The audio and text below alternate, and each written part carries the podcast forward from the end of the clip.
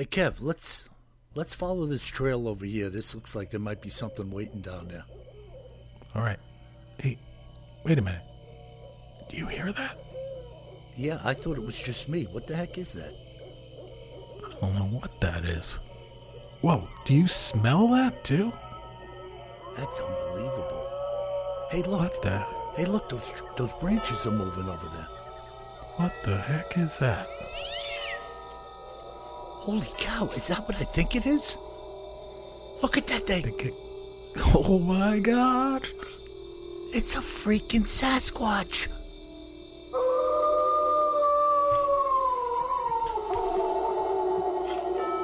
Welcome to the Bigfoot Terror in the Woods Sightings and Encounters podcast. I'm your host, W.J. Sheehan. Hello, everyone, and thank you once again for joining us for what is going to be a fantastic show. My name is W.J. Sheehan, and I have authored a series of books entitled Bigfoot Terror in the Woods Sightings and Encounters. Nine volumes that are available at Amazon in paperback and ebook, so please go out and buy some. And also, volumes one through eight are on Audible, iTunes, and Amazon as well in audible or audio format. So please go out, partake of a few of them, and you'll be doing a great deal to help us. And now, my brother and co host, KJ Sheehan. KJ, how are you? What's going on, Bill? Well, as you know, my wife is in the hospital, and folks keep praying for her. Her name is Paula. Uh, she's going down a rough road, but uh, this too shall pass. So that's been kind of uh, consuming a lot of my time, brother. Yeah, I know that's that's a big challenge, and we're all praying for her, and I think she's Yeah. going to be fine. Yeah, yeah, it's a, it's a it's a big deal, uh, and of course we're in the uh, clutches of uh, January now. It's not too bad, but you know how January and February can be. We we're going to go down to like uh, we're probably already at like nine or ten today. Really? Yeah, yeah, Wow. and uh, uh, thankfully we have a, a big rain system coming in. But the projection is that we'll be getting rain. The temps are going to jump up to 38, 45, something like that. Uh, snow will be north of us, up in the hills, Adirondacks, that kind of place. Uh, but uh, it's not my favorite time of year.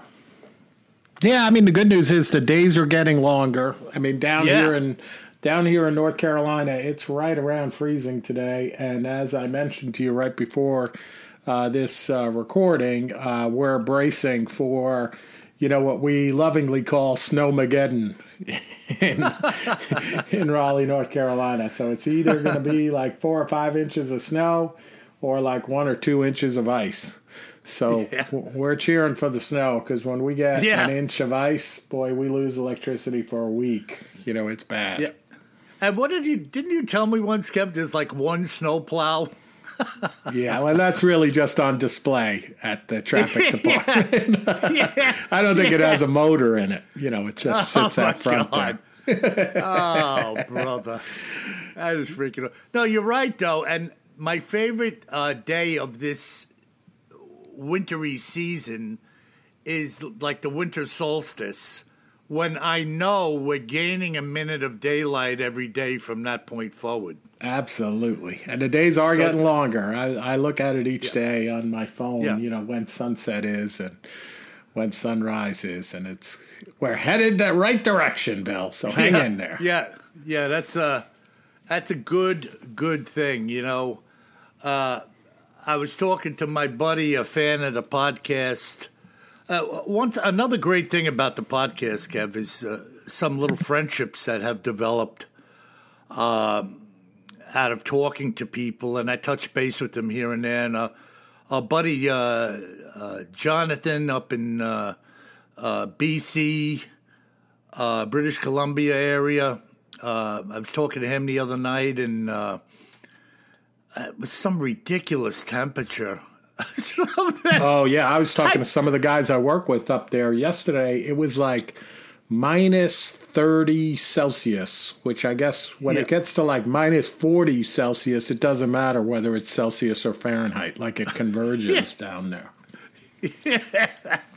So, so said- that is wicked cold. I mean, Yeah, and he, he told me that they have heaters on their uh, vehicles. oh yeah, you plug them Uh, in. Have to. Yeah, just to to make sure the motor will turn over. Oh yeah. I mean, I've been And- and- I've been up there when it's minus forty, um, in uh, Alberta, and I'm telling you, Bill, it is like that first breath you take. It's the coldest air you ever felt. Like it's just like, oh my god, like what is Yeah. this? Yeah, you know the the heater used to be used mainly on diesels. Yep. You know, the trucks always had heaters uh, when they were parked in lots or at depots. Uh, and if you had a diesel uh, car, a lot of them had a heater that you would plug into the garage or something. Yeah, well, they all have the, you know, of course they're bur- burning kerosene, which is not as flammable as gasoline. And then they don't have spark plugs, right? They have glow plugs. So it's all kicked off by very high compression, kicks Right. off the combustion. So if it's wicked cold, uh, it's not enough to kick off combustion. Let alone all of the oil getting hard at minus 40. You know, you probably couldn't turn the crank over anyway. Yeah, But- yeah. And you remember that's what killed the Nazis outside of Stalingrad. Uh, they, they in their. I thought it was uh, the U.S. Air Force. Oh no, I'm just kidding. But you remember they had decided their attack would be in the winter, yeah, and all of their equipment was freezing up and coming to a screeching halt. In the well, yeah, and they would blitz. You know, like of course they had the blitz down with the equipment, but you know the soldiers were following them on foot. You know, Yeah. freezing to death, riding horses and stuff where they could find a horse. Like ridiculous, you know. Yeah, yeah. So, But good oh, for them. Good for them. yeah, yeah. Good for them and their failure. Couldn't have happened to a nicer bunch of guys. Yeah. Boy, All so right, do Bill. Well, we're going back to one of my favorites of all time because I happened to come across some more information about him. Ah, excellent. What So- are we uh, digging into today? Yeah, so this is one of my favorites of all time for a couple of reasons. One is it's uh, old from the 1800s, it's well documented. And uh, uh, three, which I didn't say two, but two was well documented. and three, it involves this mysterious superhero like creature. so, And who and who who might that be? so we're going to talk about Spring Heeled Jack one more time. I knew it. Oh yeah, I and knew it. we covered him once a long time ago, but I, as I said, I came across some new information on him. So we'll do a little bit of a review.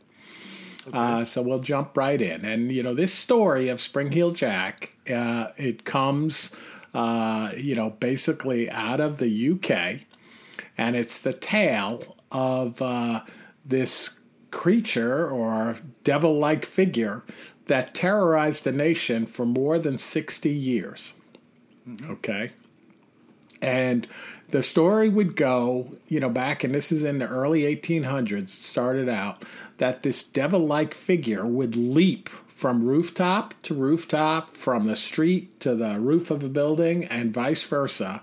And everybody was talking about it, but it got a lot more uh, recognition and, in fact, received official recognition when someone was attacked in January of 1838. So, this woman, Polly Adams, was attacked while crossing the street in South London. And uh, a woman saw it. This other woman, Mary Stevens, uh, saw on the common there, and uh, the woman was assaulted. So, pretty, pretty scary. So, the picture of this. So there was there was a witness. Oh, yeah. There was yeah. a witness. Yeah. Yep. Yeah. And several several documented attacks. So the the one witness described her what she called an inhuman attacker that he was wearing a kind of helmet a tight fitting white costume, like an oilskin, and get this, Bill, he vomited blue and white flames. What a freaking! I mean, that it's so out of the box bizarre. Oh, I know. It's why it's one of my favorites. and, and and in the early 1800s, particular uh, uh, uh, visualize seeing this going on with the the garb worn of that day by men and women, and to have this guy with like a helmet and a a skin tight suit on, you know, yeah, like an oil skin. And then if that's not freaky enough, he had like these red, uh, red glowing eyes and kind oh, of uh, like metal claw hands, and then he could vomit these blue flames. What a I mean, you can't make it up any. It's it's just like pick a bunch of weird stuff and throw it in a bag and pick out what your creature's going to be. You know. Yep. Yep. So oh, so the at that time the mayor of London, Sir John Cowan, he received lots of complaints about this, documented complaints around London describing a demonic creature with eyes like balls of fire and hands like icy claws that had the ability to jump from rooftop to rooftop. Hmm. And the police, so so these there were enough of these complaints coming in, you know, from from enough reputable people that the police didn't dismiss these stories. Yeah. A, and even uh, uh, the gentlemanly Duke of Wellington, although he was almost 70 years old, he went out armed on horseback to hunt and kill the monster. So he was uh, carrying more gun than he thought he would need, even in London. well, when you're the Duke, you can do whatever you want. Yeah, you know, especially if you're hunting a demonic creature. So, and oh, then, boy. you know, in going further in time, in the 1850s and 1860s, he was seen all over England, but in particular around the central part of England. So, huh. And then in 1870, the army actually, right, the army of the UK set traps to catch spring-heeled jack. Jeez, and uh, freaking. You, you know, they used to have these sentry boxes, right, Bill? Like kind of like around town. They still have them, in fact, of course, but the guys are carrying automatic weapons around London when they go into one of these boxes. But they'd have these sentry boxes, kind of like a a phone booth where they could seek some shelter, I guess, you know, during the night while they're on uh-huh. post. Uh-huh.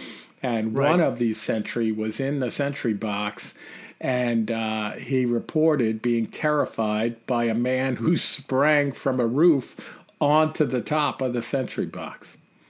So it sounds like Spring Heel Jack was having a little fun with the army as well. yeah, yeah, he did. He was indiscriminate. He didn't care who you were. Yeah. Uh, he or it or whatever that Spring Heel was, you know. Right, right. What a what a name! I, I, wonder who actually gave him the name. It must have been like a a newspaper columnist that named it Spring Heel Jack. It does sound like you know? that, right? Yeah.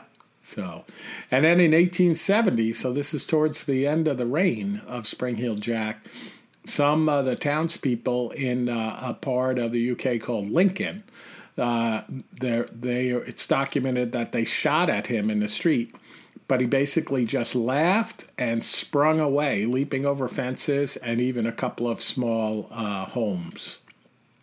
Wow. So seems to be either they're not yeah. good shots or he also uh, uh, isn't affected by uh, bullets.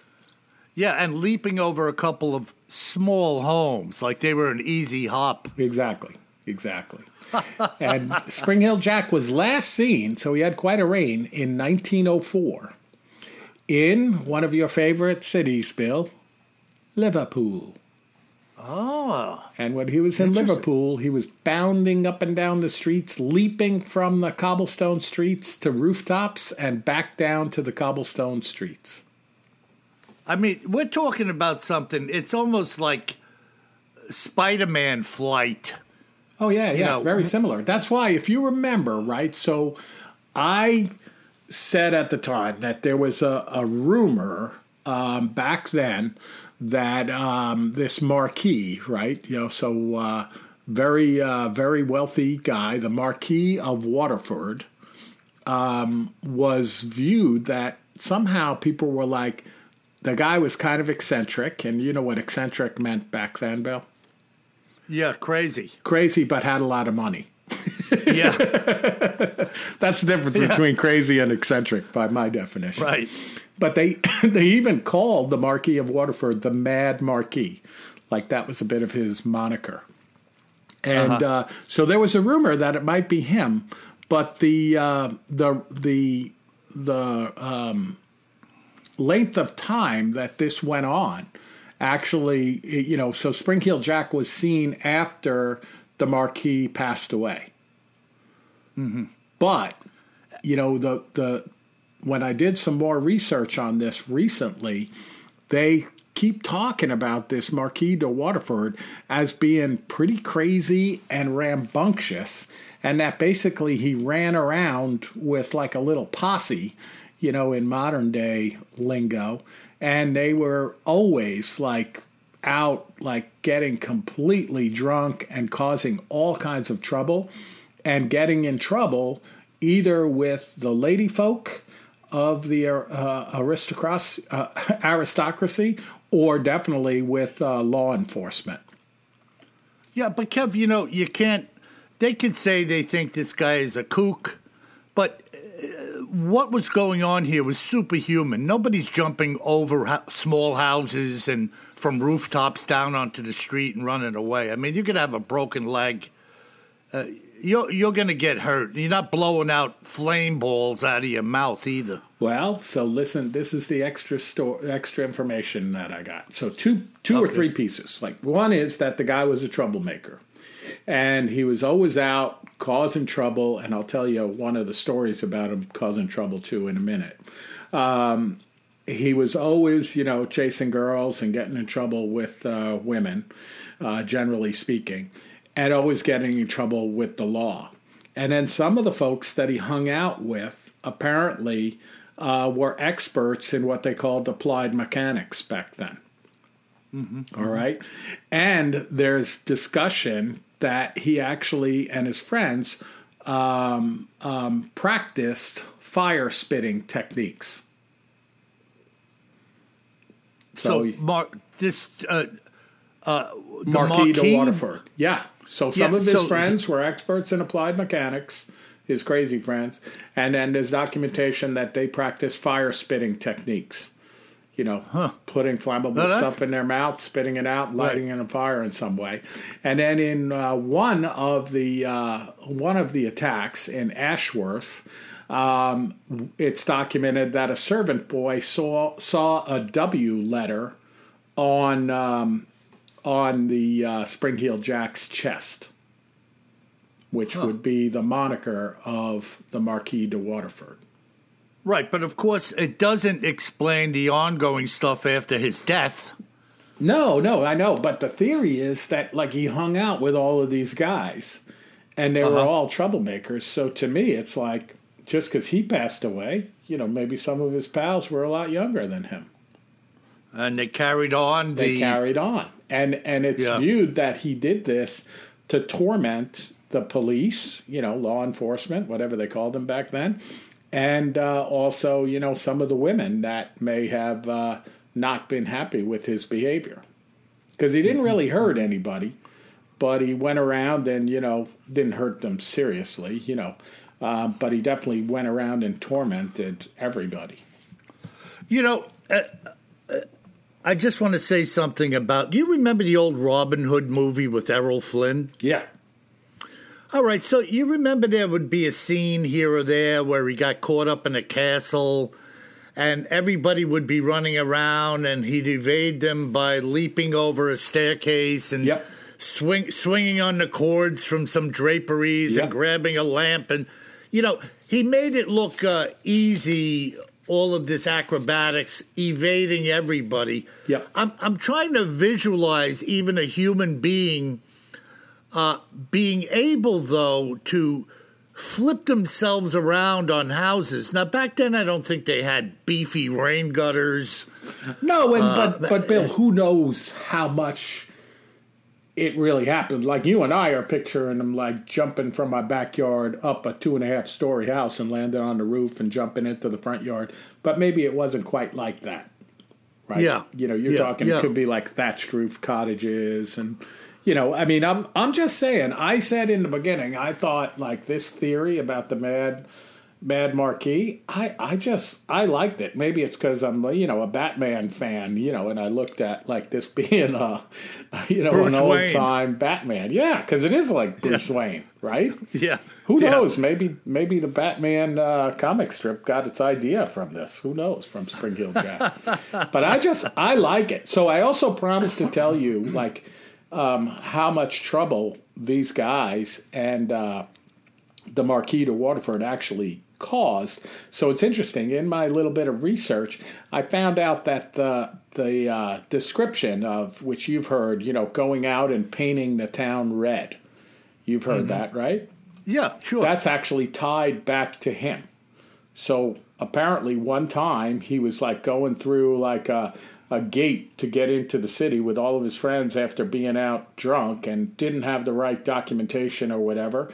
And they like overpowered the guard and they were in the process there, you know, during the day of painting uh, the gates uh, into the city, into the location, red, and they took all of the paint and painted the guard and painted the whole area red, you know, kind of like as uh, as vandals. And uh, they say that that's where the where the term or description of painting the town red came from. Now that's interesting. That is Yeah. a strange thing because you do wonder. Like I never thought of where painting the town red come from. It, it usually meant kind of going out on some type of crazy, uh, purportedly exciting night. You know, drinking and gallivanting, right? Yeah, But here you have this guy that physically and his cronies were taking red paint. Yep. And this And, was uh, this was a toll gate. Okay, so to Yeah. enter the Thorpe End toll gate that they came to, and uh, you And know how, they, how about paint painting the guard? exactly. I mean, they're real troublemakers. Yeah, yeah, they were know. definitely uh, out there, shall we say? Yeah. yeah, they say Oh, uh, in that event, uh, uh, a policeman tried to interfere, uh, intervene, sorry, and he was beaten up a bit and painted red as well. I'm laughing, but what? Oh no, these guys are crazy. So Yeah, I mean, it could be that. I'm just saying. I'm going back. You know, most of the time we attribute this to demonic, you know, magic, right? Um, Right, right. And uh, in this case, I still come back to Spring Heel Jack. I think was like uh, an olden day uh, Batman of sorts. Perhaps not to insult Batman or Bruce Wayne. He was he was fighting uh, evil. Um, you know, the Marquis de Waterford might have just been causing some trouble. You know, for sure.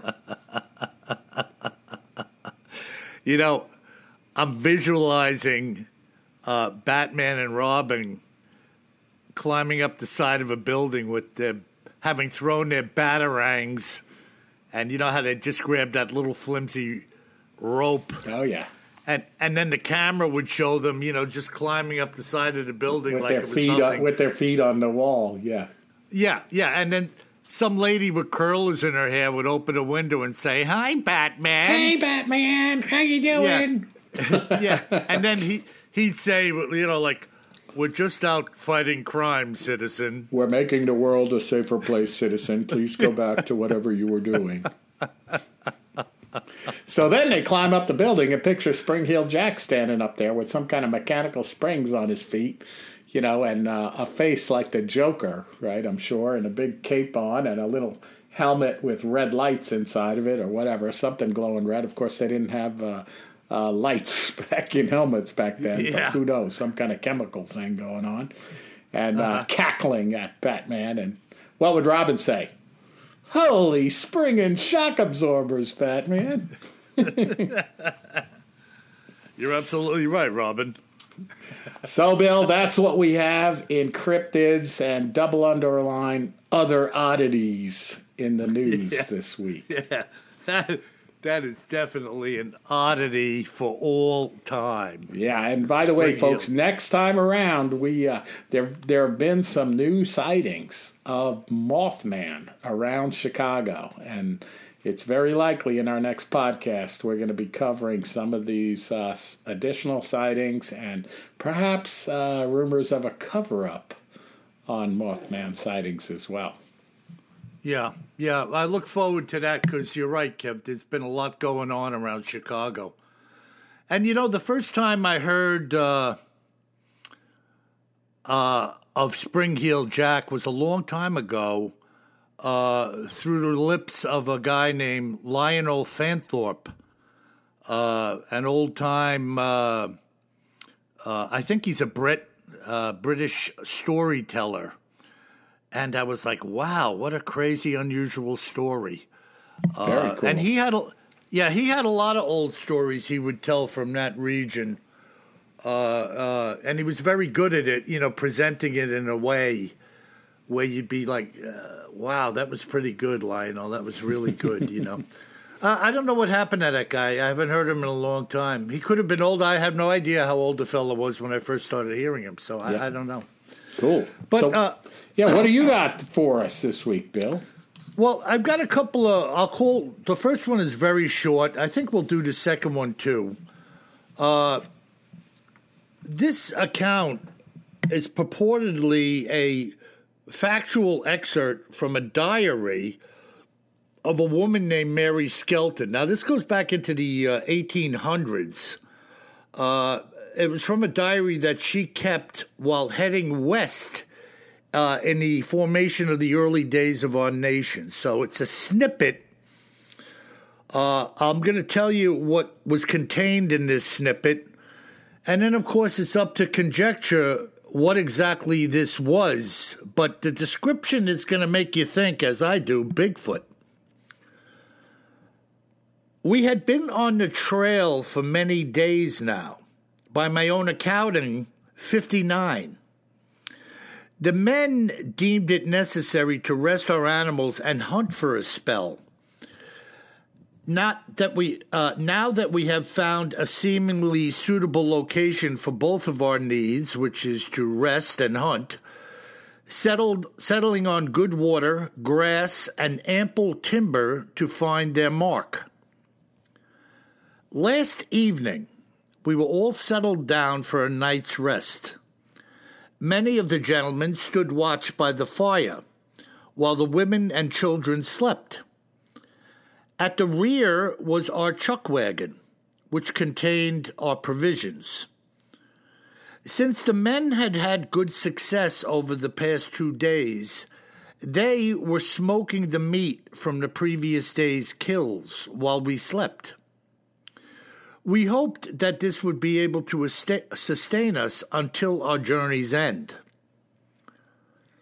Some kind of commotion erupted during the night, awakening the entirety of the camp.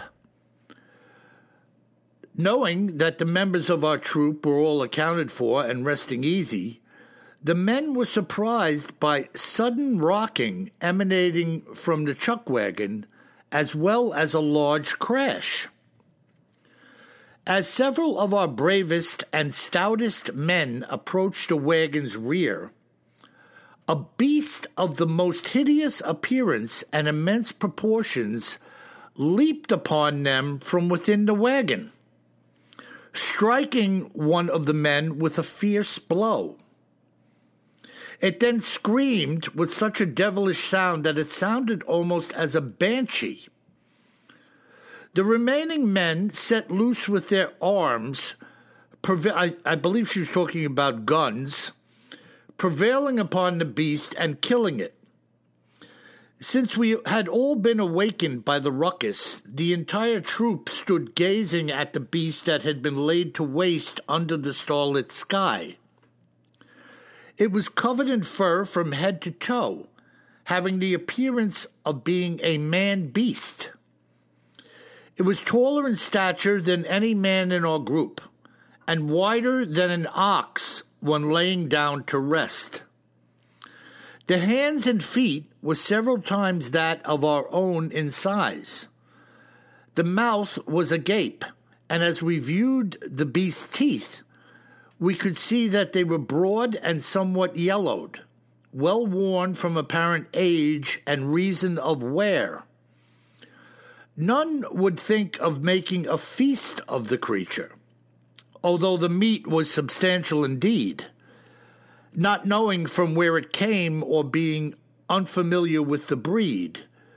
We deemed, we deemed so to bury the creature where it had come to rest, which was no small feat in and of itself, since it was so massive in size.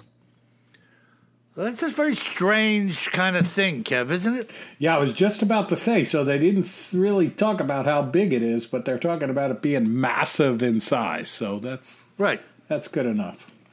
Large, larger than anyone in the group, Right. and uh, in breadth or whatever you want to call it, larger than an ox laying down like on its side to rest or something. Yeah, that's a large beast. It's just some type of big funky thing, and it it dove out at them, uh, s- smacked or slammed one of the guys, and then uh, I I would imagine they shot the thing to death because it's it says the word arms. I think she's talking about Yeah. you Weapons. know guns or pistols or something. yeah. You know. Weapons. Yeah, and it, it must have been up in the wagon, right? Maybe maybe uh, looking for some food or something like that. snuck over there, snooping around, and crash, boom, bang. It must have knocked something over. They saw the wagon rocking around, and uh, then the crash, and they went over like, "What the hell is this?" I'm sure they already had their guns drawn Right. uh, at that point. And, Absolutely. Uh, what a crazy thing, though. You know, larger than any man, uh, and they just kind of buried this thing right where it had dropped. Pretty wild stuff, Bill. Yeah. And uh, this second story or account uh, came from up Manitoba way. Uh, again, very interesting indeed. This evidential account was brought to my attention by a woman named Ashley Levesque. Uh, this is her testimony regarding that which she and her girlfriend saw in the woods of Manitoba. She says, I'm a freelance software engineer. Firms hire me as needed for periods that range from weeks to months to years, depending on what the work entails. Because of this somewhat makeshift lifestyle, I'm afforded a fair amount of time, which I generally use for exercise and adventure. Cross country skiing and hiking are the two things I enjoy the most. However, I generally do not go far from home to do either of these, my home being a small chalet type construct on a plot of land abutting a protected wilderness. I don't remember how much land lies behind me, but it is enormous. So I typically hike and ski there. You couldn't ask for a better location, and in all the years I've been living there, I've not so much ha- I have not so much as once run into another human being in the woods. In the winter of 2008, my best friend and I broke out the skis for some exercise. We never clock our distance or map our paths. The enormous amount of untouched land affords us a plethora of trails to follow, spanning out in any number of directions, and when the snow has fallen, the potential for pathways is virtually endless. Generally, we go as far as we feel we can and save enough juice for the return home trip. Typically, I would say we could travel between 15 and 20 miles in a single outing. Wow. On this day, we were skiing on pure virgin snow. And if you were to look around, the only visible marks upon it was some small animal tracks here and there, having gotten 10 inches of the white stuff overnight, and the temperature was about 25 degrees Fahrenheit. Fairly deep into our outbound ski, we came upon a debris field, quickly realizing that what we were looking at was the strewn about remnants of a rotten tree's interior. We could see the rotten wood and chips extending about 20 feet or so away from the tree, and it was clear that this destruction had happened this very morning because there wasn't so much as a flake of snow covering the debris, with the snow having stopped falling around four in the morning. We could clearly see the entire area in front of the tree was completely matted down, indicative in, indicative that something must have stood in front of this decayed tree for some time, tearing apart its interior. We also noticed a straight line of gigantic footprints, both coming to and moving away from the tree, fresh and similar in shape to those of a human.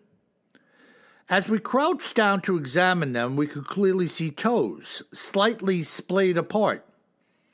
Additionally, the big toe was somewhat angled inward, unlike a human's.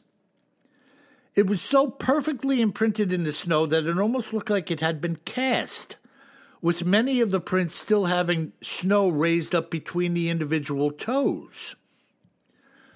I snapped out of my skis, standing next to a print in order to size it up against my own. The footprint was approximately 12 inches longer than my ski boot, which would make its length around 24 inches.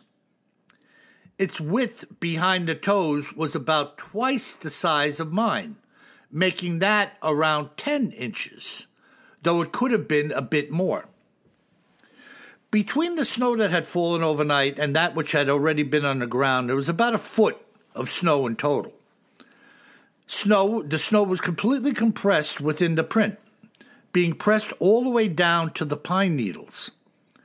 Whatever this thing had, this, whatever this thing was, had incredible bulk.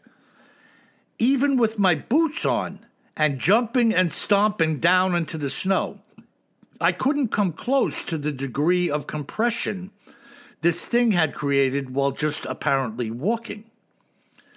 There was no melt in the prints, and very little snow had collapsed within them. They were very, very fresh, and because there was no wind that day, there was also no freshly blown snow covering their prints either. They were as perfect as perfect could be. The stride length of this creature, whatever it may have been, was incredibly long. We laid one of the skis in front of the toes on one print and even though my ski was about seven feet long, it came up short of the next print by almost two feet. That made these steps almost nine feet long from toe to toe. We decided to put our skis back on and try to follow the return trail for a while. It paralleled the entry trail for a mile or so before beginning to veer east into the deeper forest which leads into some heavily timbered uh, areas. After about two miles or so, we ran across another tree that had been torn open. This one, nothing like the first, as it appeared that this thing had approached another tree thinking that it was more rotten than it actually was. After it had dug into the bark about an inch or two, it most likely found the tree to be still fairly solid at its core. It was apparent to both of us that this thing, whatever it was, had been walking through the timber and sampling decayed trees. As the trail then continued outbound into the forest. With no end in sight, we didn't want to follow any further. Besides, whatever had left these tracks, walking with a nine foot stride, we weren't looking forward to greeting it in these woods. Now, I had heard of Bigfoot and seen some footage. I had also seen the footprints that supposedly belonged to the abominable snowman in the Himalayas. They went in a straight line across a mountain slope in the middle of nowhere. This beast must have been casually sauntering around the timber trying to scrounge up some food, and I'm sure they have a number of things to survive on. Maybe whatever's in those decayed trees is just another one of many things that it eats. This experience has not prevented me from going into these woods, with many winters having passed since this occurred. And to this day, I have never seen another set of prints. Kind of interesting, Kev, huh? That's cool. I mean, I, I love anything uh, with the cross country skiers up in the snow in uh, in Canada. You know, such a such a great place to spot the hairy man. I mean, you know, and uh, from many accounts, uh, these critters seem to be a little larger up in Canada. I don't know what that's all about. It may be a, a breed of the same creature that's just a little bit larger up there, but a, a nine foot stride. She that's like what the heck does that relate to in height? Yeah. I don't know Yeah. the math on that one. Yeah, but I'm thinking I'm I'm thinking in my mind ten plus feet. Yeah, well, and probably running along too, you know, so with all that power Yeah. that yeah, we hear in some of knows? these accounts. But uh, very interesting. Uh, and again, talk about pristine forest. She's lived there for X amount of years and never saw another human being. Yeah. So not I hard mean, not hard to believe up there. And uh, Yeah, great great account, Bill, and great combo. 1800s with settlers in the US moving across the country, running into uh, what looks like a giant hairy man and then going to cross country skiing in the early 2000s up to uh, frozen tundra Canada. yeah. I mean, you know, when I told you my buddy Rick uh, had told me about his encounter with the sighting up in Canada, uh, up up in Canada, Alberta. Uh, you know, uh, I believe that guy. Sure. you know, why not? and he was a spot on, uh, righteous kind of guy. And uh, I have no reason to doubt the things that he said to me, and that's why he shared them with me because I guess he figured he could. Uh, not looking for anything, no pride, no glory, just this is how it is, man. yeah. you know, this is how it is, whether you believe it or not. You know. No doubt about it. Yeah. So I have I have no gripe with anybody, and there's all kinds of people out there nitpicking at this and that, and that's fine. But it's just not who I am. So uh, if you've seen something, say something, folks. Reach out to us on our contact uh, link, BigfootTerrorInTheWoods.com. Uh, let me know what you've seen. And uh, I talk to a lot of people, call them up, have conversations. I've developed some friendships. And I'm always glad to hear what you've heard. I'm particularly perplexed, though, Kev, about one thing. A lot of people that come to me and say things, uh, some of which you've read on the air, I've tried to reach out to them. They never call me. They never get back to me, and I, I don't understand Well, I what think sending an email and calling on the phone are two different things, Bill. You know, I mean, Yeah, it's, so- it's no problem. And they might be super busy. Yeah, I mean, yeah, yeah. No, you're right. You're right, and they maybe they prefer the discretion of just using an email and leaving it at that. Yeah, and don't, or don't have the time to do the whole phone thing. You know, yeah. I know it's really so, hard uh, for me to get on the phone compared to sending an email or a, or a text. So, Or or maybe they're Spring Heel Jack in the evening and just don't have time. Ooh, that's another theory. boing, boing, boing. All right. Well, it. speaking of contacting us at BigfootTerrorInTheWoods.com, let's move over to some listener mail because we got some good ones uh, this week. And uh, the first one comes from our buddy Chris from, as he spells it, Missouri.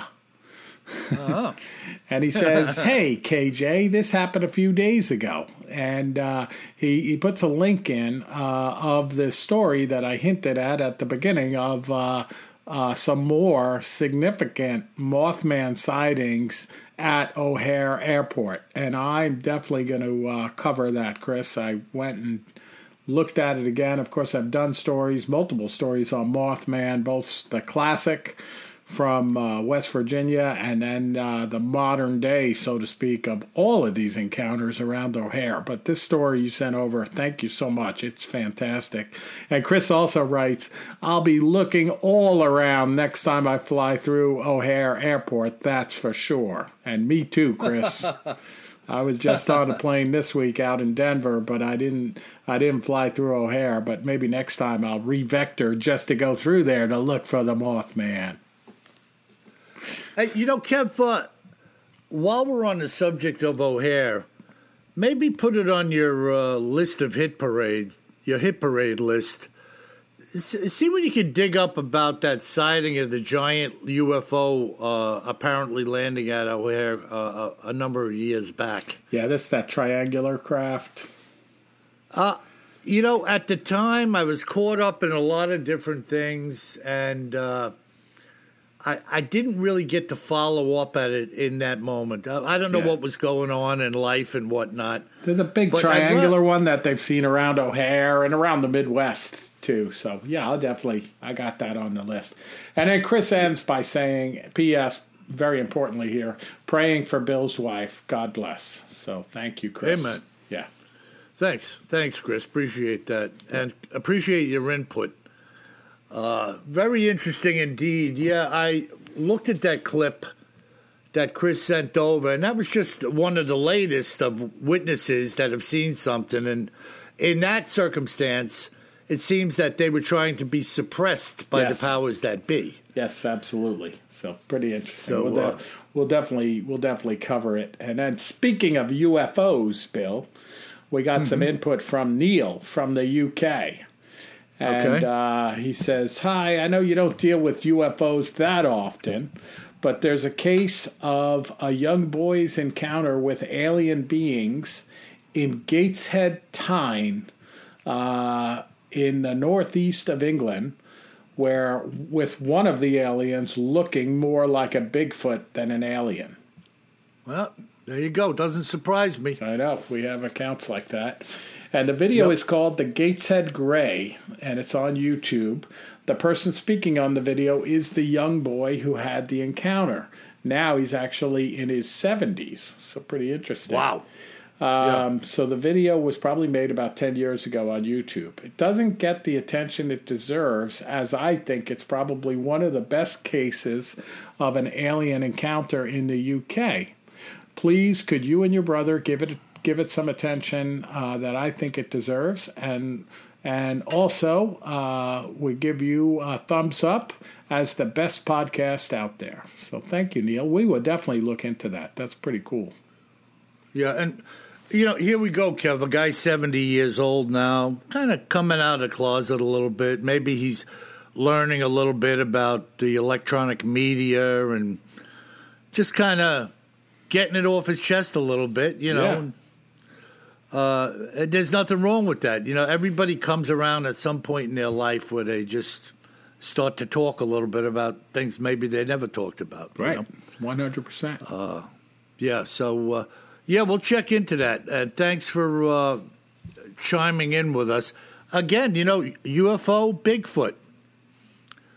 It's not all of the encounters, but it's definitely a piece of them Yeah. where this is going on. What's going on? Have no idea. but uh, you know, we uh, report on it. We represent it. And by the way, folks, I have my new book coming out, UFO Sightings and Encounters, Volume One. Uh huh. that's in the works. I, I hope sooner than later. It's done. Uh, the cover is done. The interior is done. All of the copyright is done. Uh, I'm just waiting for it to be uh, kind of uh, finalized in like assembly, and then of course uh, put up on uh, on Amazon. And of course, I'll tell everybody when that happens. It just hasn't happened yet. Very cool. Yeah. All right, and now we have a note coming in, and this one's a good, good set of questions for you, Bill, from Joanna. Joanna doesn't say where she is, uh, but it's the subject is question about red eye. So this is that uh, episode I did about red eye in New Jersey. So she says, "Hello, Yeah. I'm a big fan of your podcast, and I'm almost finished with your fourth book and counting." As I'm listening to the red eye encounter, I am confused. Excuse me. They are all Bigfoot encounters, right? I mean, a huge chunk of Bigfoot encounters describe red glowing eyes. So, what makes the New Jersey red eye different? Do they just want to be different than the rest of the country so they can come up with their own name for Bigfoot? Maybe one of your fans from New Jersey can se- shed some light on this. Thanks for making me laugh, Joanna. Yeah, what do you think of that, Kev? I read that and I I was kind of betwixt and between with reading it, and and I sat back and I was like, huh. you well, know, no, I think what, sometimes you know people see stuff in different places, and it comes up as you know with a legend and a name associated with the legend. And uh, you know, my own thing is maybe they just didn't think of it as a Bigfoot when they saw it. They thought it was something else. And you know, when now when you hear all the accounts, especially on a Bigfoot podcast, it's very easy to say, well, that's that's another Bigfoot, and perhaps it is. But I think right. you know sometimes people see this stuff and they don't know what a Bigfoot is. I know that's hard to believe, but could be right. right? Yeah, they, they had no knowledge of the large feet and possibly that it had been named before somewhere else of course, the old Indian names like Sasquatch and yep. uh, people over here on the East Coast 150 years ago had no idea of that name, had never heard it. Right, like so the old uh, Teddy Roosevelt uh, story that he wrote about, and they called it a goblin, you know, back yeah. in the 1800s, which was, I imagine was just a name for some creepy thing that you didn't understand. Yeah, and was trying to rip your head off. And Joanna, I still can't figure out why these folks in New Jersey call it red eye and not red eyes. I mean, how about that? but let's hear from somebody around New Jersey that knows about red eye. You know, two questions. Is it a Bigfoot, do you think? And then the second question, why the heck do you call it red eye and not red eyes? Or do you don't understand that question? And then I'll understand.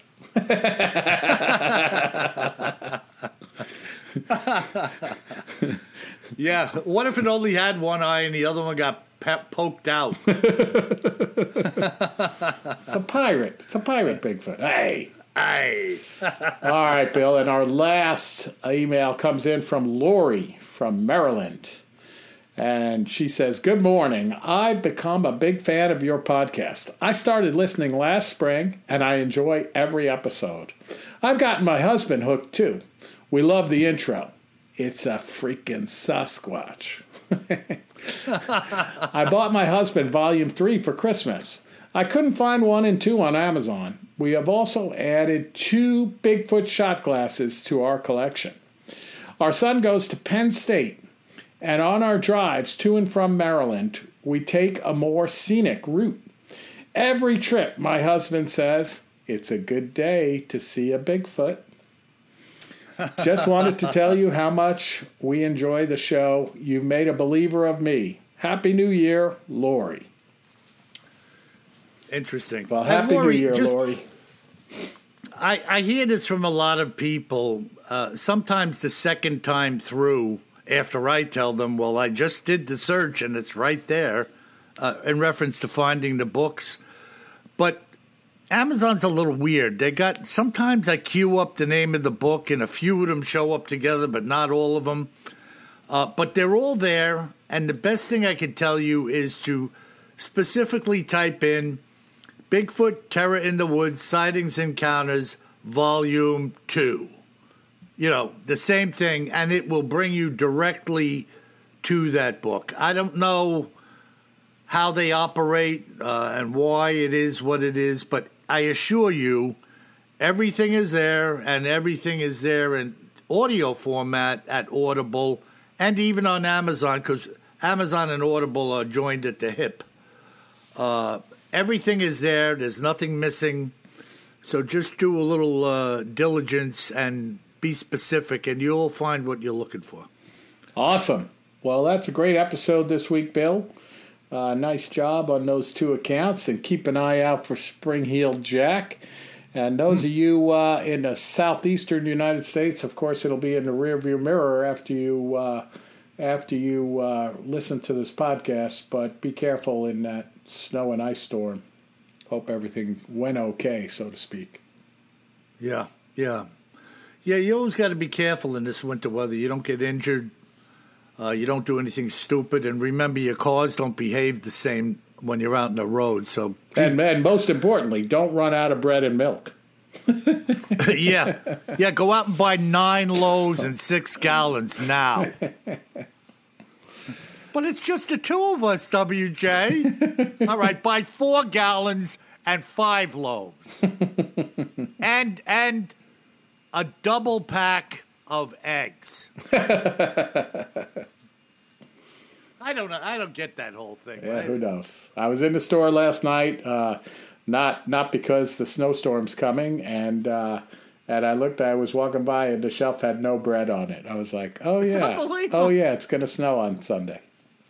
Yeah, it's, it's just unbelievable. That's how I tell the weather. I look and see if there's bread and milk. Yeah. I mean, I only buy a loaf or two of bread when I'm running out, and I never change. Yep.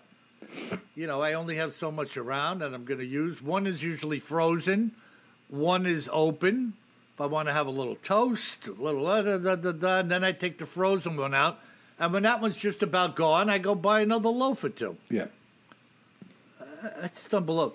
Yeah, don't forget to buy 40 rolls of toilet paper and 40 rolls of paper towels while you're out there buying your six loaves of bread.